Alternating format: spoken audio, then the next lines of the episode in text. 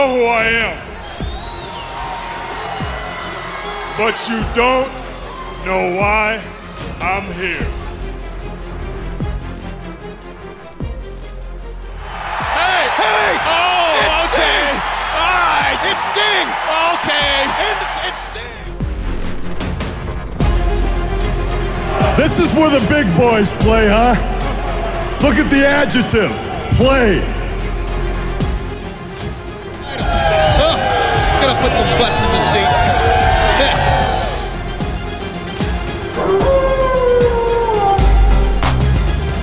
Self high five. We've been hanging and banging, brother.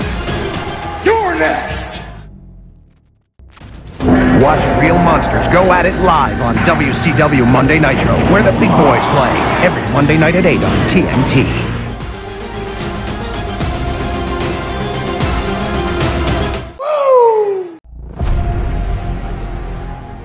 Hello and welcome to Nitro Nights and Happy New Year. Well, Happy New 1996 if you're watching along with us, I guess, because today's episode of Nitro Nights is taking a look at the January 1st, 1996 episode of Monday Nitro.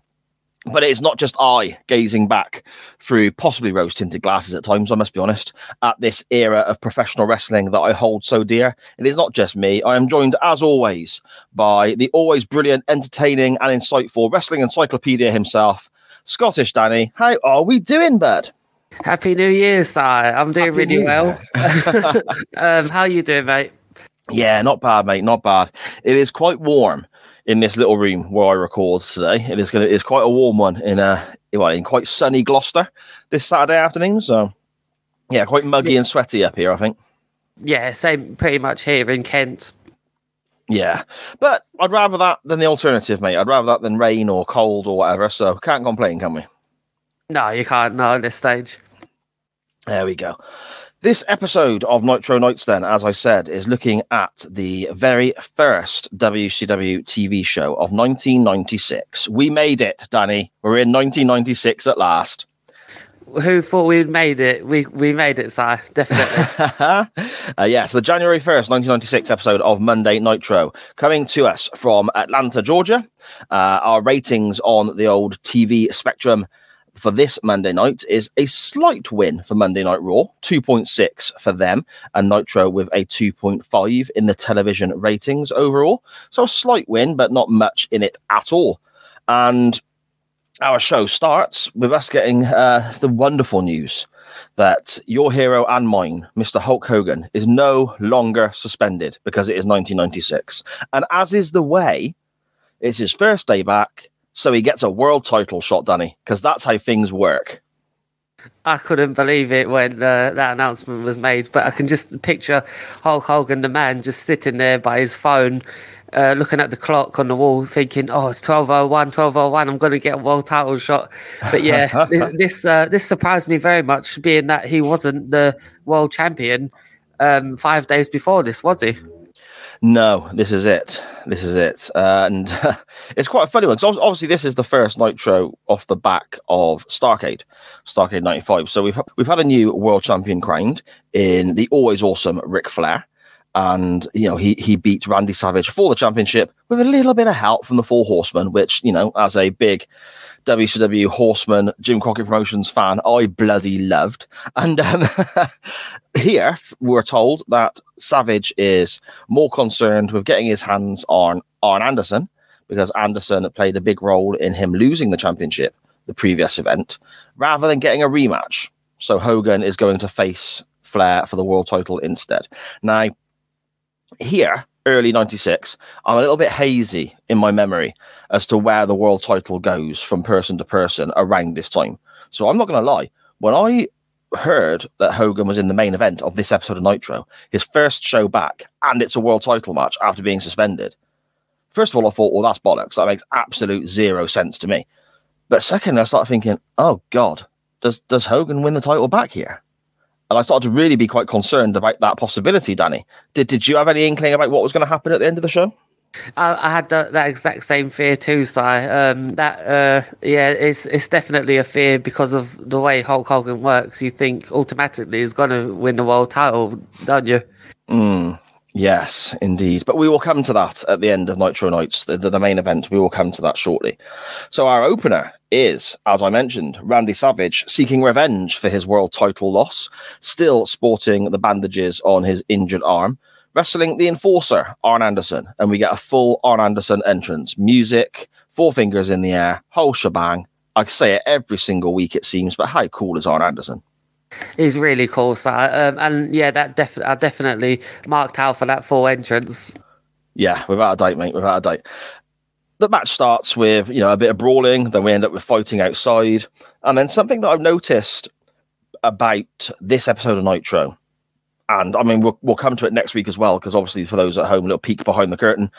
Danny and I often record two episodes in a sitting, so we've actually watched both episodes of Nitro coming up. But we're starting with this one, obviously, because it's running in date order. Something I noticed with this episode, and it goes into next as well. We get a lot of jabs here at the WWF, don't we? A lot. I mean, Mongo here refers literally straight off the bat. We're in the first couple of moments of the show. Mongo on commentary refers to the WWF as the Kitty Cat League. Yeah, this doesn't age well. Um, there, uh, there was another one about the Royal Bowl that will be coming up later. But I mean, yeah, they they'd been offered this for a few weeks, hadn't they? Mm. Yeah, and obviously the Monday Night Wars, we understand it. They were they, they, they did take shots at each other and so on, and I suppose WCW and Bischoff were.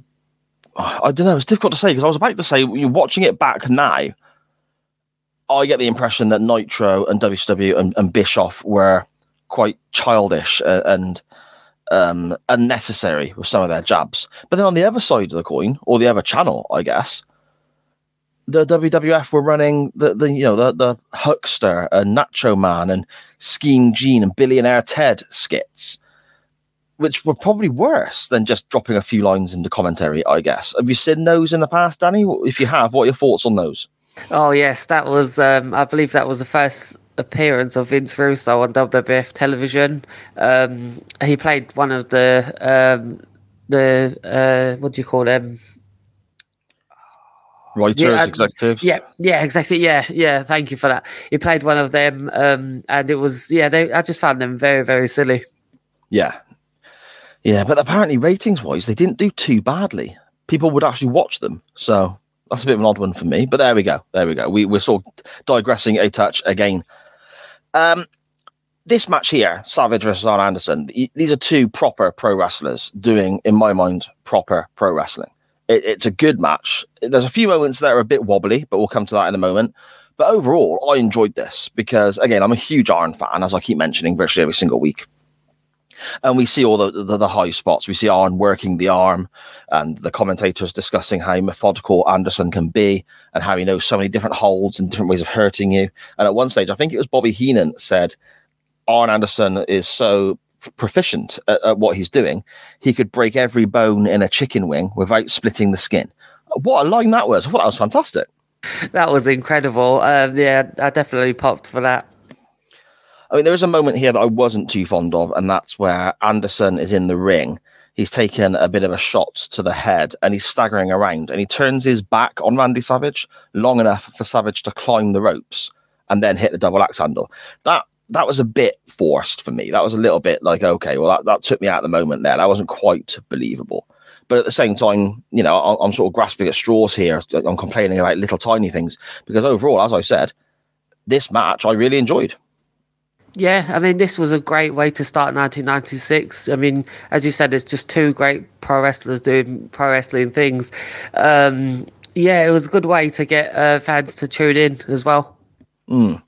We get an issue here as well with a referee where Anderson is applying an armbar and he's close enough to the ropes for him to use the ropes to uh, aid him in a proper heel way, I guess, behind the referee's back.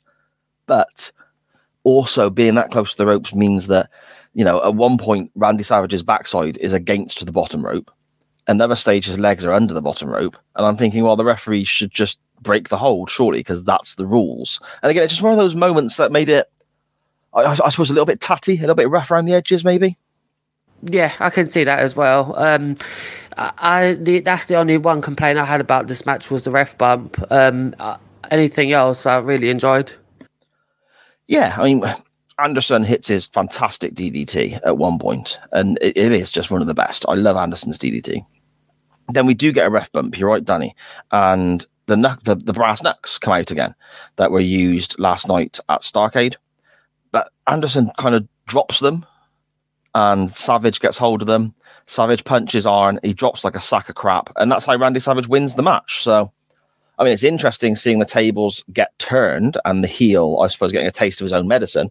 But it's also quite funny with the, the whole Savage viewpoint in that Savage has had to use an outside item and an illegal weapon, so to speak, to get his revenge on losing the world title because the Horseman used uh, an outside weapon to cost him the world championship. It's kind of a, uh, in a way, it felt like a bit of a, sh- a shallow victory. It wasn't a proper a sort of proper revenge, I suppose. Yeah, I can definitely see your point with that. Um, what I found really interesting was um, when Brian Pillman and Chris Benoit came out and started screaming at the referee. It brought me back to that story about Chris Benoit screaming at the Miz years later after this, and how scary must that have been to have an irate Chris Benoit screaming in your face? Well, yeah, there is that. There is that. But uh, I mean, this obviously leads to something slightly later in the show, which is really interesting almost slow burn story we're getting at the moment with the Horsemen. But I mean, it, it basically that that moment arrives at the end of our next match. So we'll have a look at what we have next, and that is another match that I really enjoyed again. And I suppose if you're into wrestling, and I mean like you know wrestling, wrestling, proper wrestlers doing wrestling moves as opposed to flipping and flying around, which again can be very entertaining. But if you're into proper wrestling, if you watch a match between William Regal and Chris Benoit you're pretty much guaranteed to get some enjoyment out of it on some level, Danny, aren't you? Big time. Um, that's something that me and Chris Bellis are looking at in the future One Man's Meat episode. We're going to look at these type these um, two having a lot of matches that they had, and uh, this match definitely didn't disappoint. Mm, no, it was excellent.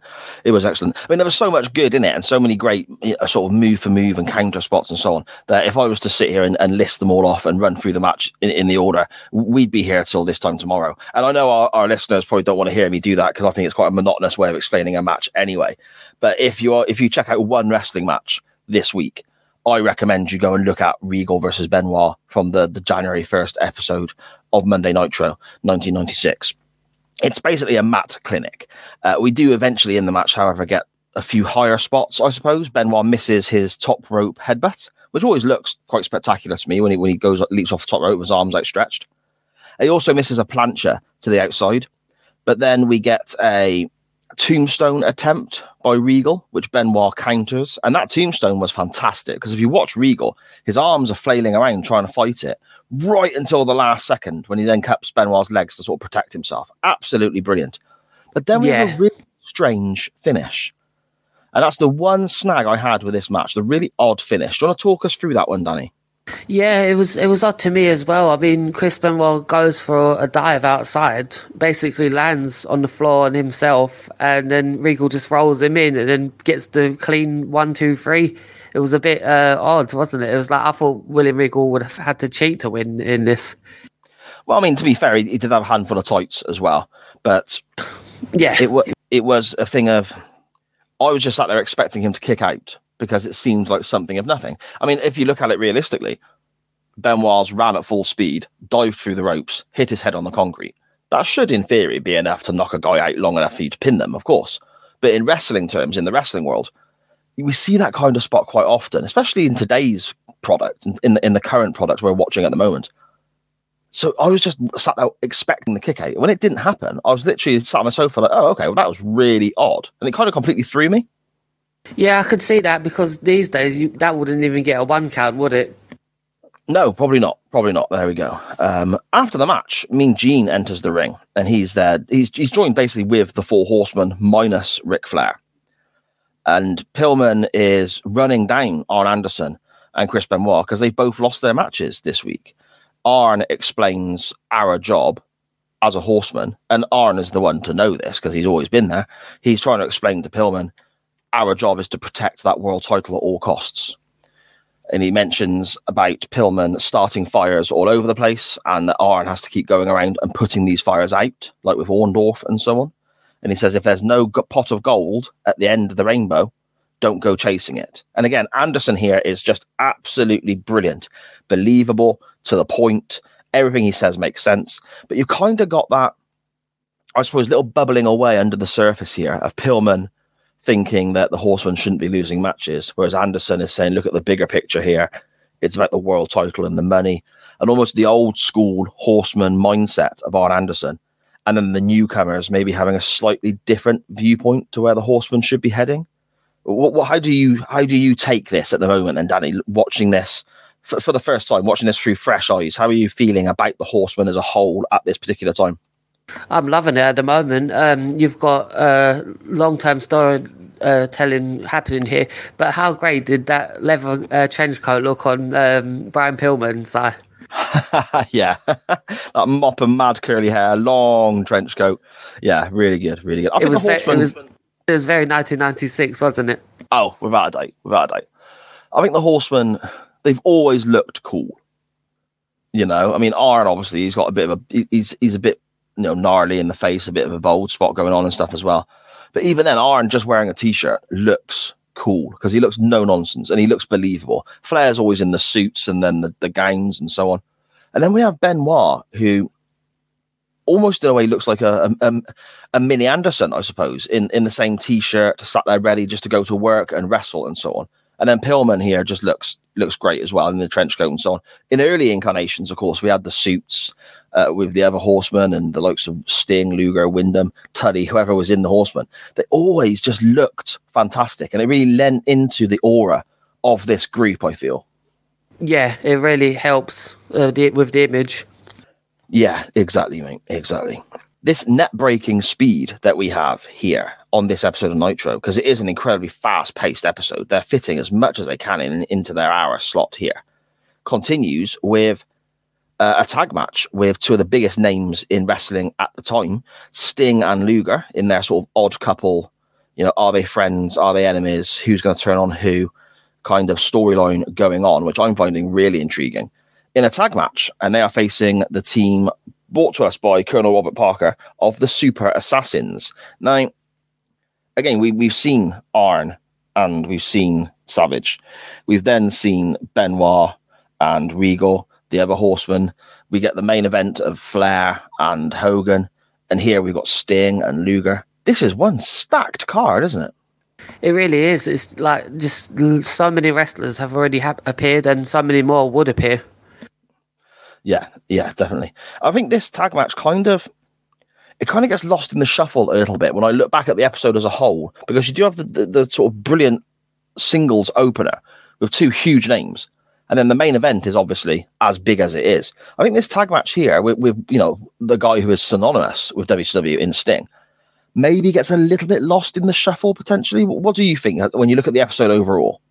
Yeah, I can definitely see that point. Um, th- this is the first of the time we're seeing the uh, Super Assassins, isn't it? So, Yes, yes, it is, and I, I suppose, I mean, to me, it's kind of like uh, in this snippet here, it's kind of like how the show is being, I suppose, divided up, and we get it again in the main event as well, with regards to we're going into '96 and we're seeing things develop that we know are going to turn into great storylines, great characters, and we can kind of see where the company is already starting to shape itself and take form and so on. Months before the NWO and, and the Crow Sting and all that, we're getting these cool storylines and cool performers and the, the fresh faces coming in.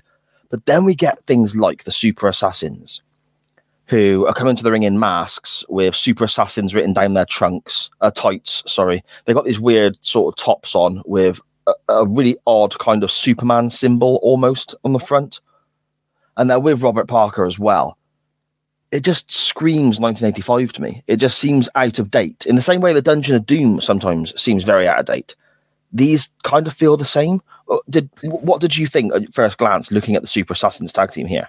I thought that this was definitely going to be a squash, but I was actually pleasantly surprised because they got a lot of offense in, didn't they? So, Yeah, they did. I mean, are you aware who the Super Assassins were?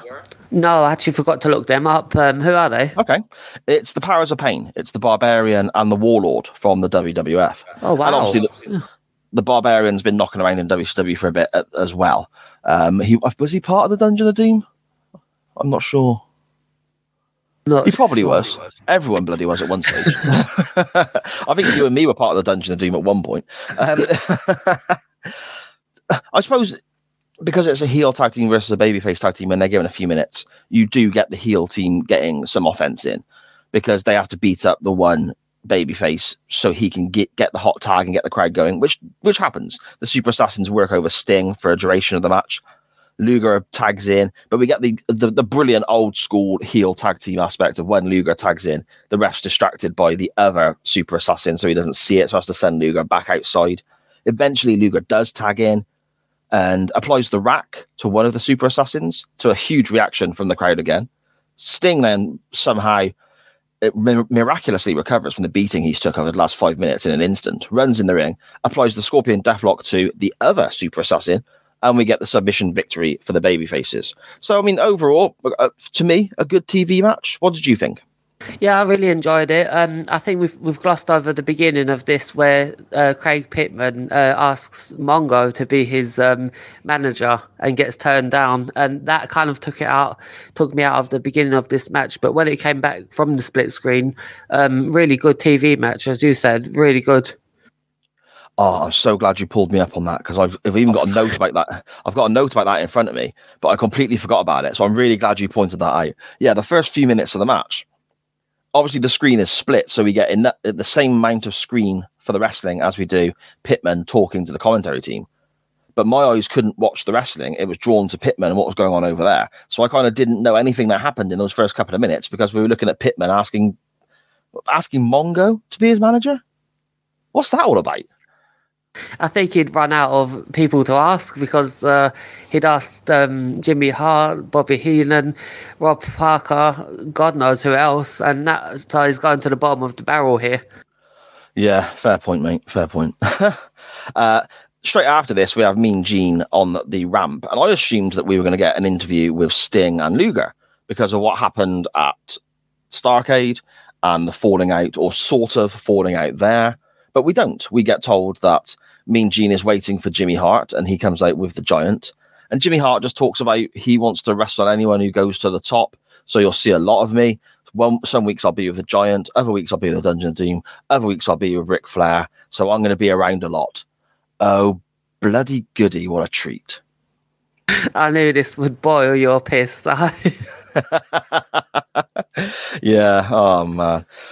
We then get an advert for Clash of Champions, which is going to air on Tuesday, January the 23rd, 1996. Uh, the first Clash event we've come across in our watch back. Uh, quite excited about this, Danny, because they're they, they're really plugging the hell out of this show and making references to the Royal Rumble and how much the Royal Rumble is going to cost, and saying you can get the Clash event for nothing. yeah, this is going to be my first um, Clash of the Champions as well. I've never seen one. Um, are they like Saturday night's main event for the WWF? Yeah, similar, similar. Uh, we kind of had. I mean, Clash events.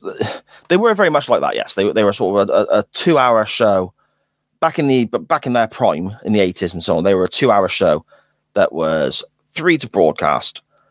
Quite often on a Saturday night. I think sometimes they're aired on a Wednesday as well, and they would be treated almost like mini pay-per-views. And you would tend to find that titles would change hands on these events sometimes, but it'd be quite hit and miss as to what you got. Some Clash events would be headlined by, well, for example, in 1989, one Clash event was headlined by Ric Flair, Rick Steamboat as part of their big trilogy. So that's a big, big deal. And then you'd get other Clash events that'd be highlight, you know, headlined by, I don't know, Steve Austin versus maybe a Bobby Eaton for the television title or something like that. So it'd be very, you know, dependent upon when you're getting it, when you're watching it, and so on. They always did pretty good numbers, as far as I remember, television wise. But uh, you, and also sometimes the Clash event would be almost like a stepping stone to the next pay per view, going back pre 96, shall we say. So that was kind of always in the back of my mind watching them as well. But there is some fantastic matches to be found on old clashes. Absolutely fantastic. I mean, there's some, there's some, some some classics with Rick Rude. He faces off against Steamboat and Uh, he also see he also faces Dustin Rhodes, I think, on a Clash event from the early nineties. There's an excellent Clash main event with the Hollywood Blondes of Steve Austin and Brian Pillman, and they're facing Arn and Flair in a tag match. And it's best two out of three falls. That's very good. There's some real hidden gems on these Clash events that don't get, I suppose, the spotlight shone on them in the same way that maybe actual pay per views do. So Yeah. I'm quite intrigued to see where we go for this clash. I think. Me too, um, especially since we've watched all the televisions. Um, we all know all the storylines, so I'm looking forward to um, this Clash of Champions on the 23rd. Yes, exactly, mate. Exactly. Yeah, we'll cover that as an episode of Nitro Nights, of course.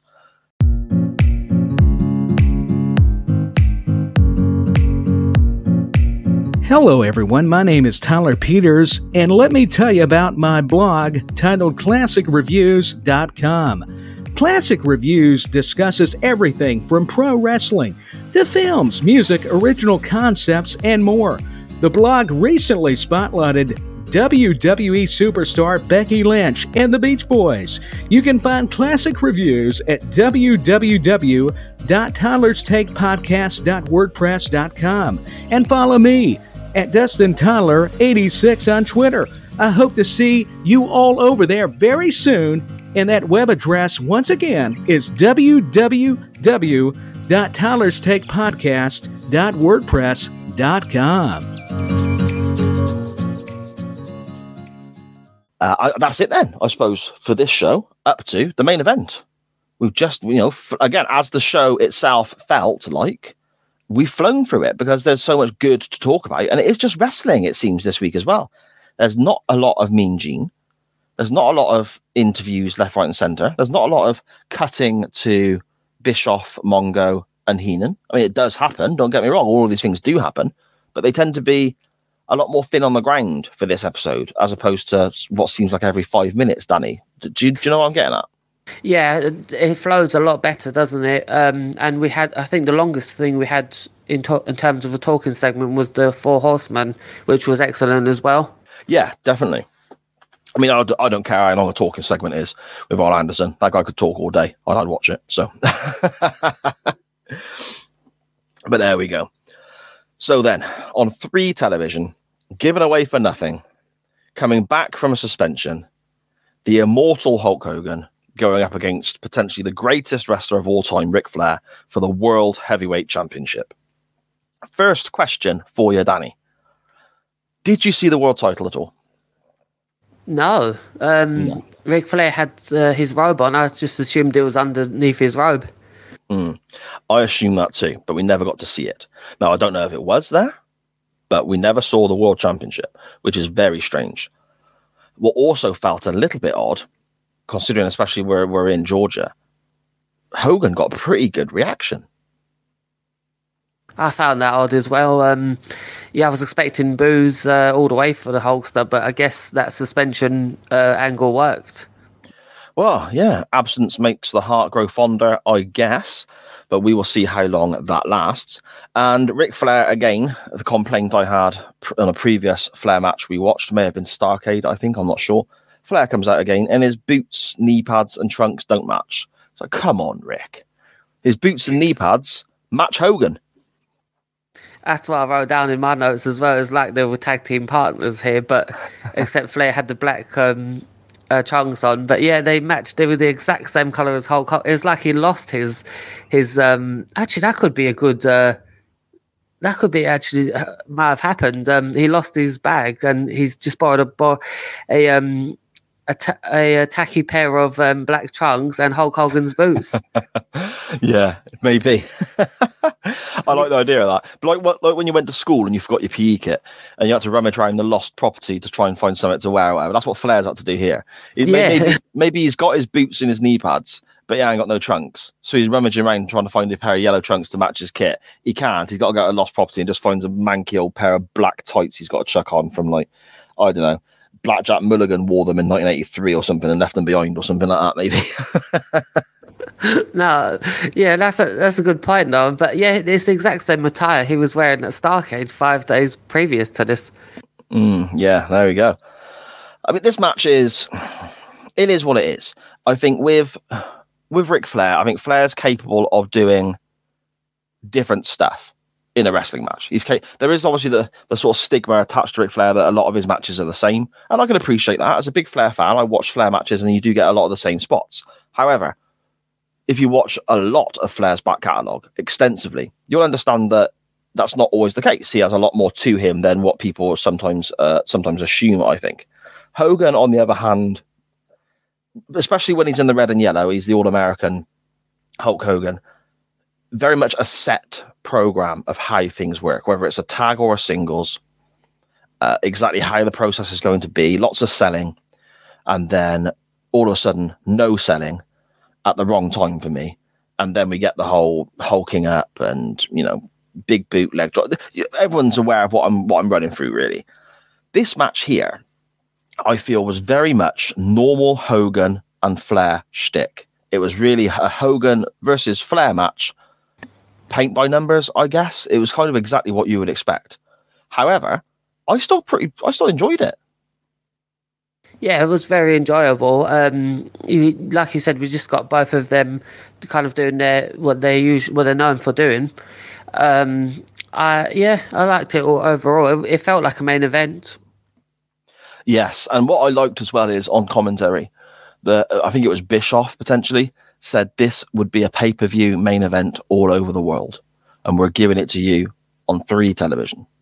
And I like the fact they're pointing that out because if they didn't, I'd be thinking, you mugs, writing this on pay per view?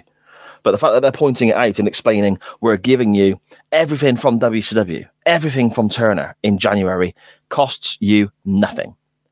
You've got the Clash event, and he's trying to sell the Clash like it's going to be as big as a pay per view. But he said you've got the Clash event and then all the Nitros and so on on television. You have not got to pay for. Look at what we're doing for you, the fans, because you have made us number one. Then they get the dig in about the WWF, saying that their price of their pay per views has gone up. The price for the Royal Rumble is gone has gone up, and Raw isn't always live; it's most of the time pre-taped, and all this sort of stuff. And they're trying to basically say, "Look at us, we're fantastic." The WWF is a state. It is is the whole angle of the commentary over the next week or so. I think. I mean, I can understand where they're coming from, and to be fair, they make a few jibes and, and a few name calling moments and so on. But when Bischoff is talking like that, you can't really disagree with anything he says. He's, he is just kind of telling the truth. Yeah, I mean he's desperate to be number one, and you can see that. And I mean he's pretty much there, isn't he? Yeah, I think so. I think so. I mean, if we have a look at the uh, the WWF in '96, we're heading towards the Royal Rumble. Uh, I'm doing all this literally from memory, by the way. I've got I, I weren't thinking that we were going to discuss this when we started recording. So if I give any false information or name any wrestlers and I'm not accurate, I apologize in advance. I'm doing this literally off the top of my head. But we're heading towards the 96 Royal Rumble, which Shawn Michaels would win. Diesel has effectively kind of turned heel at this stage. And then I think Bret Hart is the world champion at this point as well. He beat Diesel at the Survivor Series in 95, I think. So we've got a Bret Hart as world champion, a babyface Shawn Michaels about to win the Royal Rumble and go to WrestleMania 12 to face off with Bret Hart, and then Diesel kind of knocking around in this kind of weird getting cheers, but he's supposed to be a heel role. Now you take away those characters, and obviously Razor is knocking around in the mid card of the IC title as well. You take away those characters, everybody else running around on the other channel is is a fucking plumber or a uh, they play hockey or they're a fucking dentist or you know you've got Viscera who, who was Mabel sorry running around trying to be some kind of crazy gold dungareed rapper of some description and then you look at WCW and you've got Benoit versus Regal you've got Eddie Guerrero flying about all over the place you've got the Horsemen looking just just brilliant at this particular moment I can really understand where Bischoff is coming from in saying, watch our product. Because that to me, it, it's night and day. To me, WCW uh, in January of 96, if you make a direct comparison, not knowing where it's going, if you make a direct comparison between Nitro and WCW in 1996 to the WWF product in 1996, this is far and away the vast, the, the, the better product to me, Danny. What are your thoughts? Because obviously you've seen a great deal of this doing effectively a very similar watchback form to us here on Nitro Nights on a change in attitude, looking at the WWF side. So, what are your thoughts on the WWF product in early '96? I would say um, there's a saying that says uh, WCW forced WWF to get better by forcing their hand with competition. Um, I think that's more evident in what you said, um, because uh, yeah, it's like they looked at WCW and said we need to start getting more realistic. So they had um, around WrestleMania, I believe they had um, Goldust and Razor Ramon in a storyline that had a lot of realism to it, with Razor getting a new kind of like um, a like a sort of an edge to him, and pardon the pun, where like he's coming out in jeans and a leather jacket and is more realistic. So yeah, um, I can see how uh, WWF ch- were definitely going to change um, after WrestleMania. Uh, and then obviously we'd have Stone Cold Steve Austin as well um, coming in that June. So yeah. Mm, okay. I mean, uh, looking at January then, obviously we're only at the start of January, but take it as as a snapshot right now what we've seen on, on this Nitro, what we've just seen on Starcade, in comparison to what you've seen with a change in attitude for January 96 and then potentially the Royal Rumble of 96. Because it wasn't a great Rumble, if I remember correctly. I mean, I marked out, you know, I'm sat here right now recording with, with a Shawn Michaels t shirt on. So I loved seeing Shawn win the Rumble, but it wasn't a great event. As a direct comparison, then, at this exact moment in time, January 1996, where do you rate the two companies in comparison, having watched everything that these companies have to offer around this time? I'm going with WCW because of the realism um, factor of it and uh, the fact that it just never stops when you turn on a Nitro. Um, especially the last, I'd say the last four Nitros we've watched previous to this have just been just absolute bangers. Mm, yeah, I, I, I think that's a really good point about the never stopping thing. This Nitro in particular is a really good example. There's so much on the show, so many big names, but it, it flew by because the show's only what 45, 50 minutes long, so 51 minutes or whatever it was anyway. But so much happens, and at the end of it, I'm like, whoa, okay. I almost had to take a breath because I've watched this really intense hour of television, and it's so much wrestling as well, really good wrestling. And then even the even the stuff that isn't as good with Hogan kind of makes you think, I want to see what happens next week to develop the storyline more. I think they're ticking a great deal of boxes here. Yeah, they really are, and they give you a reason to watch um, the next Nitro every end of the episode, which is just um, really good as well. Yeah, it's, it's good television, isn't it? It's a, it's, a, it's a good way of doing television because you want people to come back next week, I guess. So yeah, yeah, really interesting. We'll have to do that every now and again with regards to to uh, a change in attitude and the the WWF watchback, so on. Just just check in and see what's going on on the other channel and see what you're thinking in comparison of the two products. I'll be really interested in sort of touching base on that a lot more often. I think, Danny. Yeah, I look forward to that. Yeah, excellent stuff. Anyway, back in Georgia in '96, we have a very hot crowd. Flair, as we said, does his Flair stuff and works the knee. Eventually gets a figure four on Hogan. Jimmy Hart turns up and starts yelling for Ric to, to you know, um, well, I suppose management and encouragement, I guess. Um, Hart turning up distracts Hogan.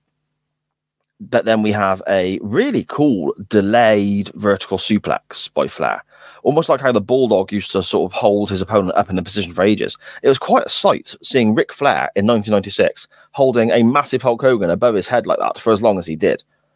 Um, but of course, we get Hogan shaking and quivering and hulking up and pointing the finger and the big boot and then the leg drop and this, oh my God, here we go again. But here comes Arn to save the day. and Arn runs in. Basically, he's getting the brass knucks ready again. But we end up with Hogan basically destroying the whole of the Four Horsemen. We have so many people running in to the match as well. I mean, who's there, Danny? I think the Giant shows up. Yep, the Giant, the Zodiac, the Taskmaster, um, and I just want to point this out. I mean, it's going to be on my woo, but um, the, the, moment when um, the Four Horsemen were begging for, it looked like they were begging for their life, really ruined um, this match for me. To be honest with you, I mean, it was a good match, but uh, well, if you count the aftermath of it, that oh, that just mm. didn't age well. It's almost like in the last couple of weeks, the Horsemen have gained a bit of momentum. So Hogan has come back and thought, nope, not having that, nipping that in the bud right now. It's almost like it's almost like that could be someone's train of thought, Danny. I reckon. It could be, it could be, but like, what frustrated me most about it was the all four of them were on their knees and they Yeah. had fear in their eyes, and there's just Hulk Hogan with a pair of brass knuckles or whatever that was on his um, hand, and it was like four grown men just sat there, just almost crying, almost in tears, like, "Please don't hit us, please don't hit us," and it just took me out of it. Yeah, totally, totally. I mean, I suppose there's two ways of looking at it for me. Uh, well, first of all, you said four grown men. It's not just four grown men. It's it's the four horsemen, the most devious, backstabbing, uh, uh, violent at times group in professional wrestling, all cowering from the mighty orange one. That didn't sit right with me at all. I hated that. But there's two ways of looking at it for me. One, on the night, it got a big pop. The, the fans in attendance loved this. Now, Flair kept his world championship because of the big schmozzy finish at the end. So we didn't see Flair lose the world title. Well, I say we didn't see Flair lose the world title. We didn't see the world title at all, but we, didn't, we didn't see Flair lose the world title, which is a good thing for me. Hogan gets uh, the big crowd pop as the fan favorite, standing over the villains, I suppose, and they're all being terrified of him and so on. On the night, it gets a reaction. So those people go home happy. In the long run, I'm not sure it is a good tool to use because again, the horsemen at this vicious pack of attack dogs, this this group of hounds that you know gang up on the opposition and so on. They're made to look quite weak here. After all the good work we've had earlier in this show and again at Starcade, that one moment made me think, oh, okay, that's kind of not the wind out of their sails a little bit potentially. Yeah, I could see that as well. Hmm. Yes. Okay. I mean, a- after the match, we have an interview. Randy Savage has come down as well. We have Savage and Hogan with Mean Gene, basically ranting and raving and doing their usual Savage Hogan shtick of one of them has to get the last word in, but then the other one wants to get the last word in, and the interview goes on for about an hour longer than it needs to. Someone literally needs to just cue them to say, "Both of you, shut up now," you know, because it seems like they're adamant that they have to say the last thing. We end up with a challenge for next week. Savage and Hogan wants to face Flair and Anderson in the main event in a tag match, which I'm I'm quite intrigued by. I think that could be that could be some good watching. That, you know, classic heels versus the two potentially two of the three biggest baby faces in the company at this point. That that could make for a good main event, Danny. Yeah, it really is an exciting um, announcement because anytime Arn Anderson's announced for a main event, I'm always happy. And I know you are, Si. Yes. yes, I am. ah, so then a lightning quick nitro. Well, it felt lightning quick. It wasn't. It was the same length as most weeks, but it felt lightning quick because there's so much that went on. I suppose we better give our ratings ourselves, Danny. So our plus points, our negatives, our pros and our cons, our woos and our oh brothers, my friend. Woo! Brother, brother, brother, brothers, brother, woo! Brother. First or second this week, Danny? I'll go first this week, sir. Okay. s- Uh, something positive or something negative? Where are we going? Uh, we're going with woo this week. Okay. So my woo this week is Chris Benoit versus William Regal. Well, Ste Lord Stephen Regal. Um, that was just if you if you um, don't count the finish, um, it was an excellent match and I really enjoyed it. Um, what's yours, uh, Si? My woo this week is quite simply, and there's a few moments I could pick out a name, but I've literally got written in front of me here woo Arn being Arn. In in his match, in his interviews, in the way he cut Pillman off with what Pillman was act- was behaving and acting, and basically saying to Pillman, "No, this is the way the Horsemen operate. You listen to me." Yeah, Arn being Arn, just Arn Anderson is an absolute diamond here. He's just fantastic. What about something of a slightly less favourable stature? Your old brother, my friend. Oh, it definitely has to be the Four Horsemen cowering um, to Hulk Hogan because as I, as we was talking about just there, I kind of thought, yeah, I see your point about um, it got a big pop, but I think this could have been saved till after the cameras switched off and then have it for the live audience. So when they go home, I mean, because I mean, the, to me, the Four Horsemen had their balls cut off right here. I mean, hopefully they can come back next week, but we shall see. Si, um, what's your uh, oh brother of the week? Exactly the same. My old brother is Hogan wiping out the four horsemen, and the horsemen then cowering to Hogan. It's it's not a good look, and I don't. I think it's. I think it's somebody's ego running wild, so to speak. Pardon the pun. I think it's somebody who. Obviously, Bischoff is a Hogan guy, of course he is, but I don't think they're looking at the bigger picture here. I think they're looking at the immediate reaction as opposed to the bigger picture. And the way you worded that, the horsemen effectively had their balls cut off right in front of us. That is such an apt and perfect way of explaining exactly what we saw here. It really did uh, weaken the horsemen at that moment for me. But there we go. There we go. It wouldn't be an episode of WCW Nitro if we didn't have a little, at least a little gripe about the Great Orange one. So then, Danny, hit, miss, or middling? What we thinking this week? I'm going hit with this week. Um, so how about you? Yes, exactly the same. So many great matches, great episode of Nitro. Even the Hogan crap couldn't ruin this for me. Hit, hit, hit, mate. Great episode. So there we go. That concludes this first episode of 1996 WCW for us on here on Nitro Nights. Plenty of exciting things to come. Our first Clash of the Champions. Uh, a couple of people turning up from elsewhere, shall we say? Title changes galore, pay per views, etc., etc. Really looking forward to this next 12 months of WCW television. Danny, before we depart, my friend, do you want to let everybody know whereabouts they can find you, all the other shows you're involved in, uh, and all that good stuff, my friend? Yep, you can find me on Twitter at Scottish Juggalo. You can hear me on A Change in Attitude. You can hear me on One Man's Meets, and you can hear me here next week where we'll be talking about Nitro again, Si. We will indeed, mate, with a pretty much a, a fantastic looking main event. We will indeed. You can find me on Twitter at SJP Words and on Facebook. There is a group there, SJP, all the shows and info. And from those two points of contact, you get all the links to the various shows I'm involved in. If wrestling is your thing, which I imagine it would be if you're listening to us right now, otherwise that'd be a bit confusing, wouldn't it? Chain Wrestling is live every Monday night via the Radio Techers YouTube and Twitch channels and comes out as a podcast version later in the week if you miss the live on a Monday. If science fiction, time travel, geekiness is more your bag, I mean, it's definitely mine. I cover two classic old school t- science fiction time travel programs. I look at the show Quantum Leap with our good friend Mr. Benny Mack on The Waiting Room out every Friday, looking back on that one episode at a time. And I also look at Doctor Who story by story, jumping around from Classic Who to New Who and back again with our good friend, Mr. Dan Griffin. But as I said, uh, at SJP Words on Twitter or SJP All the Shows and Info on Facebook to find links to any of my content. But most importantly, you can find this show on Twitter and Facebook at Nitro underscore Nights. At Nitro underscore nights on both of those formats there. I want to give a big special thank you to Radio Techers who carry this show and also our second home, our new home, Visionaries Global Media, putting us out on their SoundCloud and their their network as well. Always grateful to have these platforms putting our shows out for people to listen to. And as, as a secondary thank you, I guess, many people tweeting the show, DMing the show, talking about WCW from you know what, we're on best part of 30 years ago, I guess.